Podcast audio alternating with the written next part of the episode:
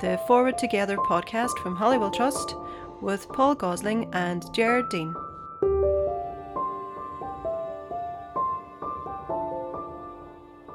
So, welcome to the Forward Together podcast. This is episode four of the podcast. My name is Jared Dean and I am joined by Paul Gosling. Paul, how are you? I'm fine, Jared. Good stuff. So, this is our podcast produced by Holywell Trust. Um, we are trying to create a conversation, a forward focused conversation where we talk on a range of issues. And on this episode, we are joined by Senator Frances Black, who is a well known singer but also an independent senator. Paul, tell us a wee bit more about Frances. Well, Frances is one of the most friendly politicians you ever come across. Uh, and uh, yeah, uh, she's also a member of the Oireachtas uh, Good Friday Implementation Committee. So she has a particular overview of Northern Ireland. And of course, she has very strong connections with the island, uh, Rathlin Island, uh, where she has strong family connections there and is very committed to dealing with the deprivation of mm. Rathlin Island. And I suppose some of the other issues that come up in our conversation are, are really focused on mental health and addiction and how prescription medication was so overused here during the conflict to deal with stress and threat. And then the social issues that that brings along were amongst the things that she talked about. Absolutely. And of course, the issues of addiction and drug misuse are issues that are cross border. Although, mm. you hmm. know, the, the, the troubles increase the level of anxiety and addiction to drugs in the north, we also have, for different social reasons, very high problems within Dublin. Mm-hmm. So, you know, this is an all Ireland problem, which perhaps to an extent needs an all Ireland solution. Okay, let's hear your interview with Frances now. Senator Frances Black, uh, independent senator in the Dáil. Frances, thank you very much for doing this. The first question I want to ask you is how do we strengthen civil society in ways that enable us to make progress? Okay, well, I suppose there's sometimes where, you know, when I'm asked these questions, I feel slightly inadequate, you know, um, but I can only share, I suppose, my experience um, in my work and the work that I have done, particularly here in Dublin, Dundalk, you know, other areas, and also in, in Belfast and on Rathlin Island, and a little bit of the cross community work that I've done, and cross border actually as well. And how it blossomed in a way, but unfortunately, due to lack of funding, it didn't continue. And I can, you know, the area that I have, I suppose, expertise in is around mental health and addiction. And the way I see it is that often people are united in can be can be united in pain, trauma, emotional pain, um, and we all know, particularly um, within the six counties, you know, people have been impacted by the conflict. And, you know, the trauma that comes out of that um, and how that can be carried on down to the generations and the legacy of it. And I know, I mean, when I was in college, I did a little bit of work around, you know, I just did a little on one of my essays, I did a piece of work on it. And I, when I started to look at, particularly during the conflict, how what I my the little bit of um, I suppose research that I did, um, and I had gone and I had talked to a few community organisations. Particularly, I suppose I was very interested in in the field of addiction and how that all kind of manifested itself. And I realised during the conflict there was a lot of prescription medication given out to people, and you can understand why. I suppose in a way because it, it's scary. I mean I know myself, even traveling to the north, you could feel the tension. You could feel at any point, you know, there could be something that's going to go off, or um, there could be an explosion, or there, you know, you see the army going around with guns. I mean, that's quite, you know, even though people get used to it and people get familiar with it, it can be quite scary, and particularly if you're a young child. And then obviously there was so much that went on so the way I see it is, I mean, if you have a partner that maybe went to jail, or if you had any family member, or if you had a family member that would have been uh, killed or shot or whatever, there's huge trauma in all of that. So, and the way it was dealt with was by giving out prescription medication. So there was huge amounts of medication given out, and as a result of that, that's the that can impact the next generation. So if you have I'll take maybe I'm just throwing it out here, but if you have maybe the father goes to jail and the mother then goes on prescription, she's got five kids or six kids, she's trying to struggle, she's trying to get through life, the trauma of what's going on around her, she sees it everywhere. But whatever community you're from, it doesn't matter whatever, you know, because the impact is the same. And you start taking this prescription medication to the children, you'll nearly lose both parents because the parent who's on the prescription medication cannot be present. They can go through the motions and maybe cooking the dinner, but is not really present. So often the eldest child will look after the, the rest of the kids, and then there's this ongoing kind of, I suppose, legacy that's carried on down, and that's that's what trauma does, and that's what addiction does, um, and that's what um, I suppose unhealthy relationship with prescription drugs can do. So the way I see it is, and when I went into the different communities and I met with different communities, I met with from both sides. The issues are the same. The heartache is the same. The um, you know the mental health in particular. And when we went to the Good Friday Implementation Committee, we went up to visit. We went into West Belfast and we talked to the community there, particularly around the Irish language and the you know the whole impact around that on them and how for them it was almost you know, it's soul destroying. You know, they feel that it's their right to be able to speak their own language. But then we went into the Shankill Road, and the issues were, in a way, quite the same. It was really around when I started to talk to them about the mental health and the impact on young people of what was going on and, and the deprivation and the lack of housing and the lack of jobs and all of those things. It, they came they started to really you know, come alive, if you know what I mean. Within that meeting, the people started to talk about mental health, and I remember one man saying, you know, that he was with a group of young men, and he and he asked them, you know, what would what would you what kind of a job would you love to do? And you know and they said oh my dream job is to drive a van for the local supermarket. Do you know what i'm saying? So like in a way i just my, my heart went out and they talked a lot about mental health and one man in particular talked about, you know, driving down the road. And there's a certain road that he would drive down where at one time a bomb went off, and he still goes into the trauma of what that felt like, you know, and he still goes into that hypervigilance, you know, and as a result, you know, he had to go to his doctor, he had to get medication. So it's just a kind of a vicious cycle, and then that can be carried down to the next generation. Anyway, the reason I'm saying all this to you is I genuinely believe that if those issues, if we started off from that level in working with the communities and bringing the people together, you know, talking about their anxieties, their stresses, their worries. I remember in North Belfast one time um, going to a huge event around suicide, and both communities, people from both communities who'd lost family members, and the pain and the heartache were the same. And people got up and spoke about their loved one, and it didn't matter what community they came from. You know, they just went, they could identify with each other through that pain.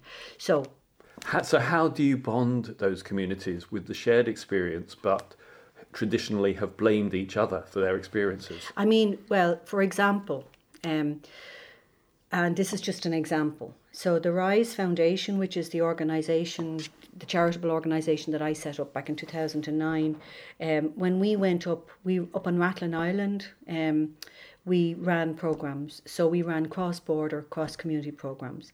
Um, and what that meant was you'd have 10 people in a room. And, you know, it didn't matter cross community, but also we brought people up from Dublin or from wherever, Donegal or from wherever. And what was really interesting, so the the only, I suppose, the, the actual Rise Foundation is an organisation that supports family members who have somebody they love with a, an addiction problem, with an alcohol, drug, or gambling problem. And anybody that has a family member in addiction is heartbroken, okay? But what I, I suppose, what I discovered uh, through that program was that people could identify with each other. They identified with the heartache, with the sadness, with the loss um, that they had. But then also they would bring in their their own heartache, you know, with regard to the impact of the conflict. That has to come out, you know, um, and and what happened to them and what happened to their family and what ha- and then you would have maybe somebody from the unionists, from somebody from the nationalists who would both talk, and then the people from down south would have had no idea what happened in the north during the conflict. So it was amazing and the support that they gave each other and the way they almost held each other in a in a very it was just really powerful to watch it. Now I I mean I I have no answers um, with regard to how do you do that on a larger scale. Um, but it's certainly worth a conversation. And presumably it can be go beyond uh, issues of addiction so that perhaps Absolutely. there are other focus areas obviously loss Absolutely. So it's not. I mean, I'm only using that as as an example. yeah. So um, you know, because when you have somebody that's in addiction, your heart is broken. You you don't know. You can't think straight. You're you know in that kind of hyper vigilant place. You're consciously con- uh, constantly worried. But yes, you know we uh, we know the suicide rates um, are huge um, in certain areas um, in the north.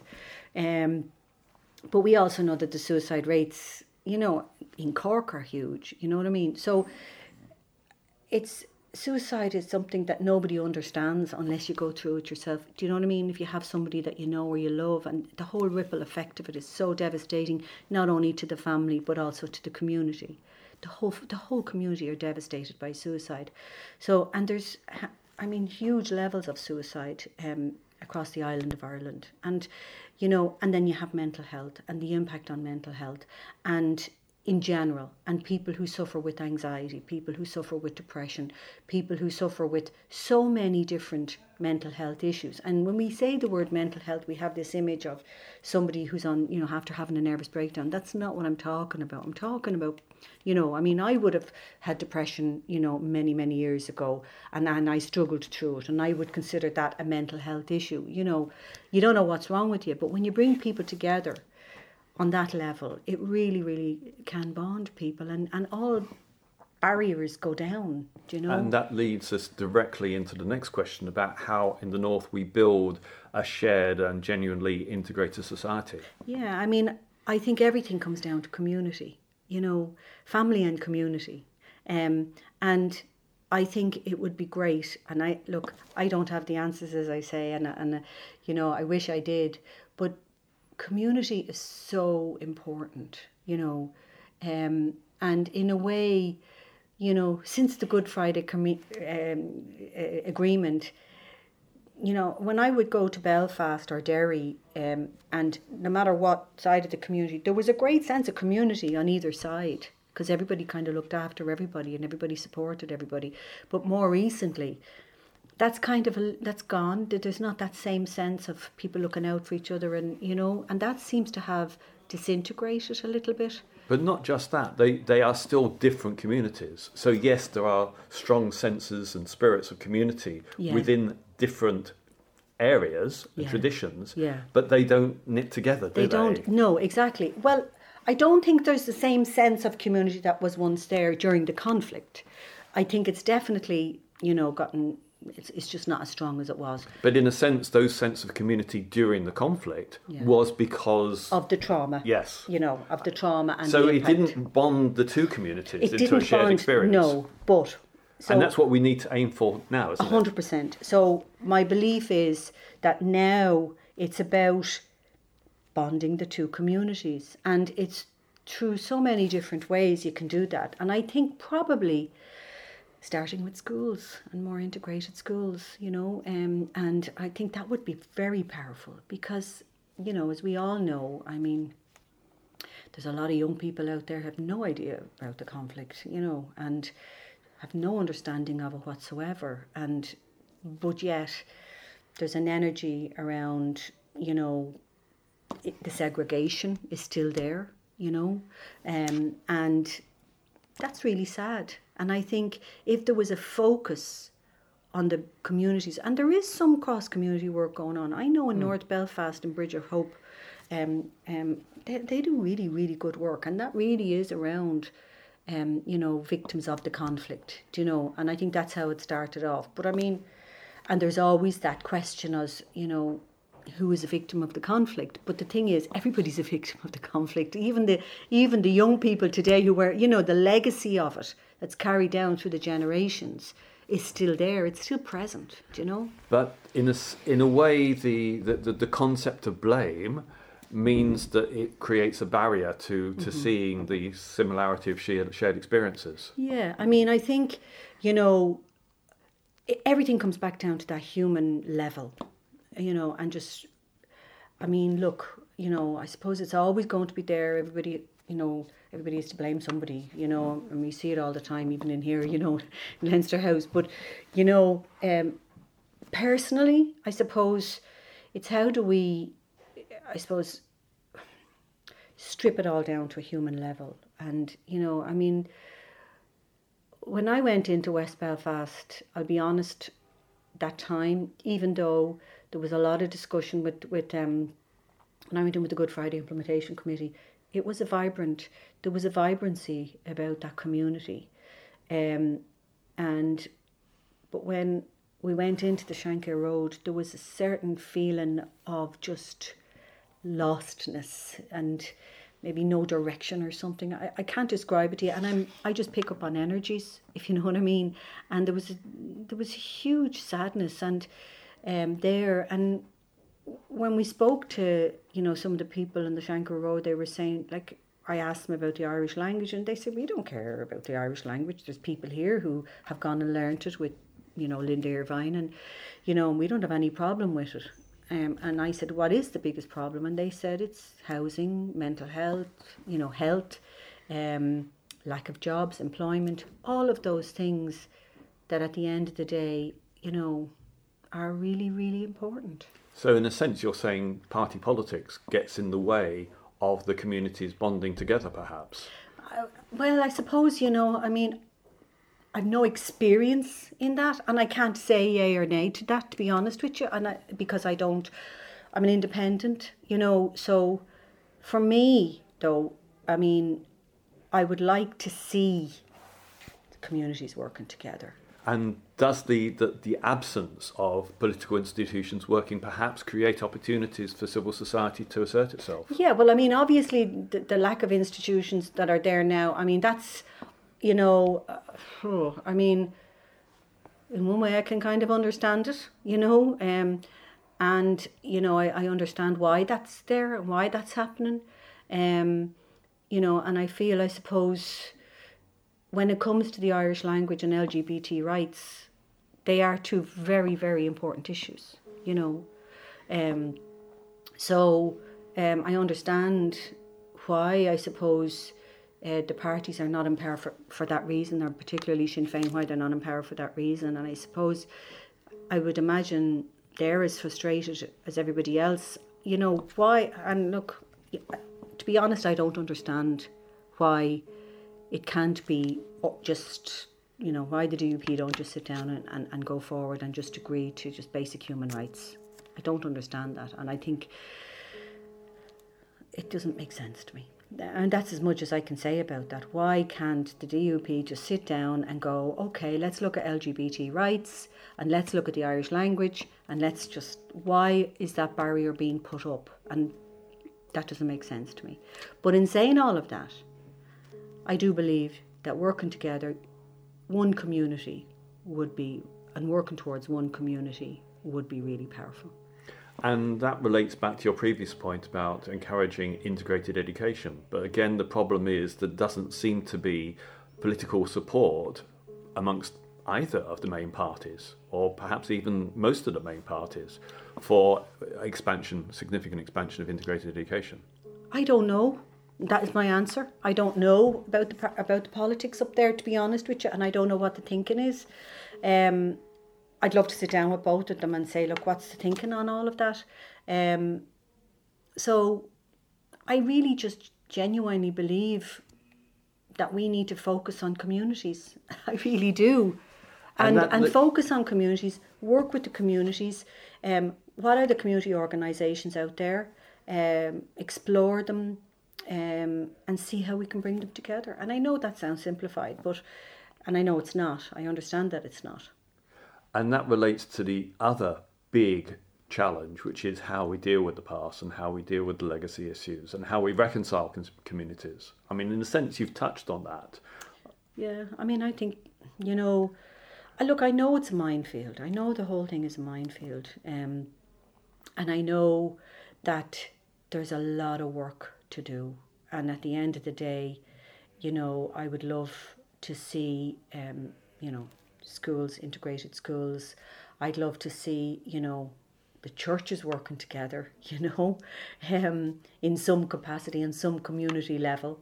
Um, and and maybe that's happening. So look, I'm I'm down here in Dublin, um, and I'm not aware of the the, I know I know of North Belfast and the great community that's going on down there, you know, and the work that they do. Um, and I know there are other organisations who are do, doing the same thing. Um, we just need to focus on it. We almost nearly to take take a model that's already working and expand on it, and really put in the resources to that you know to that community on how they're they're working together. I know, for example, I worked with um, Irene Sherry and Bridge of Hope, and it was Irene who were, was the actual one who brought the two communities together. And then we went up to Rathlin Island, and then we were able to bring people up, you know, and how that's how we all work together. And you know, Irene works very closely with Billy Hutchinson and, and others, you know. So like that model seems to be working now. Whether it's still working or not, I don't know. But that was back, you know, maybe five years ago. Um, I would hope it is.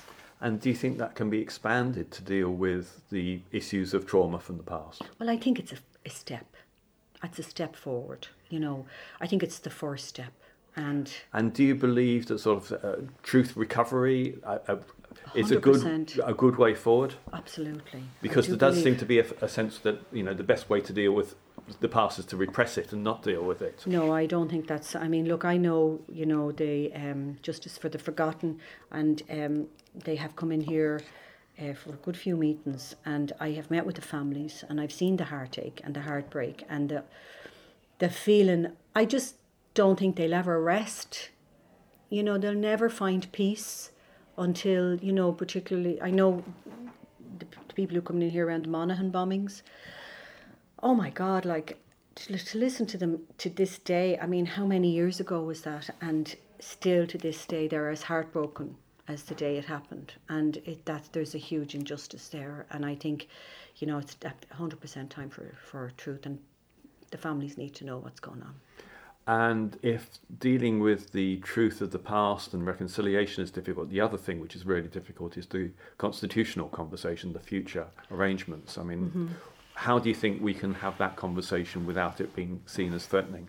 Yeah, I mean, that's a difficult one, I think. Um, and I think, again, I think people are fearful of that conversation, frightened. And I believe everything comes down to communication, communication, communication. And if we can sit down and take the fears away from people amazing things can happen. I, and I wouldn't be a great communicator myself. I, I always, you know, I, I like, I'm first and foremost a singer, you know. Um, I left school when I was very young. I don't have a great language, um, but I do know that people understand the language of the heart, you know. Um, and that can be through music, it can be through poetry, it can be through the arts, in any way. People get it, you know. Um, and but the most important thing is an, awful, an awful lot of it is fear based, and people are fearful of those conversations. And again, it comes back to being open and honest and um, and taking those fears away from people and listening to what those fears are. And I think if we can all, I know it sounds simple, you know, but it's not rocket science either. You know, when you come to the human being, you know, and to the human spirit, sit down and listen to what people's fears are, whatever that might be. What are they? Listen to them and then try. And I'm sure maybe it has been done, Paul. I don't know. So again, you know, I can only talk from my own experience or whatever, my own, you know, my own heart and say, maybe it has been done and it didn't work. But I genuinely believe if you sit down and listen to what people's fears are and try and work through them from whatever community you're from, amazing things can happen. It's also about warmth, isn't it? That yeah. if the conversations begin a sense of hostility, then they don't 100%. go in the right direction. Whereas if you can build up a sense of human warmth. Absolutely. And like, for example, you know, that time when we went into the Shankill Road and, you know, and I went in, I was the only woman there as part of the Good Friday Implementation Committee. Um, and everybody else that was there was all sitting in shirts and ties and suits, you know. And I know I come from working very working class community. I come from Charlemont Street. I was born and reared in the tenements, you know, proud of it. But I know if I was meeting in my local community hall with my, my friends and neighbours and sat you know, with a table like this, with a whole bunch of men in suits who were talking about Brexit and trade deals and all of that kind of stuff, I'd get pissed off. I'd be going, and, and I would find it hard to understand what they were talking about. It was only when we start, when I started to bring in the piece around mental health and what's it like for you, and, and that it, the, the energy changed and people became animated and they started to talk about their own experiences. And that's where we broke down the barriers. It was very simple, you know. So it's warmth plus talking about the things that matter to people rather than abstract issues. Yeah, to talk about what it's what it's like for them on a human level. What's what's life like for you daily on a daily basis? What are your struggles? Um, and when you do that, and people start to talk about their struggles, and you really hear them, and you listen to them, and you try and support it in some way, whether it be just from sitting down and just having that warmth, amazing things can happen. Okay, and thank you to Frances, as always, for a, a, a, useful conversation, really interesting conversation. Paul, are there other things that you take away from the conversation that we've just heard? Well, obviously, Frances is is very committed to dealing with the, the, the legacy of depression and hurt from the troubles, and drawing on her own family experience in terms of uh, how you how you deal with past events and how you deal with depression uh, and overuse of medication. Mm. But also, I think it's very important that you know her focus on the idea of the community. But one of the problems we have in Northern Ireland is this context, uh, this context of there being two communities, or more perhaps we should say, given the number of people from other backgrounds who now yeah. live here. But we need to find a way where the focus isn't on the different communities, but on a holistic community where everyone helps each other. And that actually is one of the themes from lots of the interviews yeah. that we do. So we need to work out ways in which people recognize that their experience from different community po- perspectives is actually very similar with people from other communities. So that I think is a lot of it. But also one of the other points that Frances makes, who and she is very, very well qualified to make this point as a member of the Oireachtas uh, Senate, is the fact that you know people in the south, in particular in Dublin, do not understand the North, don't know very much about the North. And, mm. you know, if you want to have the constitutional conversation about the future, there needs to be more understanding in the North of the South and more understanding in Dublin and the rest of the Republic about the North. And we need to move forward in terms of getting people to understand our neighbours mm. and people who we might be sharing even more intimately our island with in the future. Okay, an interesting conversation. Um, so thank you to Frances, as mentioned earlier. Um, that's it for this episode, episode four. Keep an eye out or keep an ear out for future episodes, and we'll talk to you again soon. Thanks, Paul.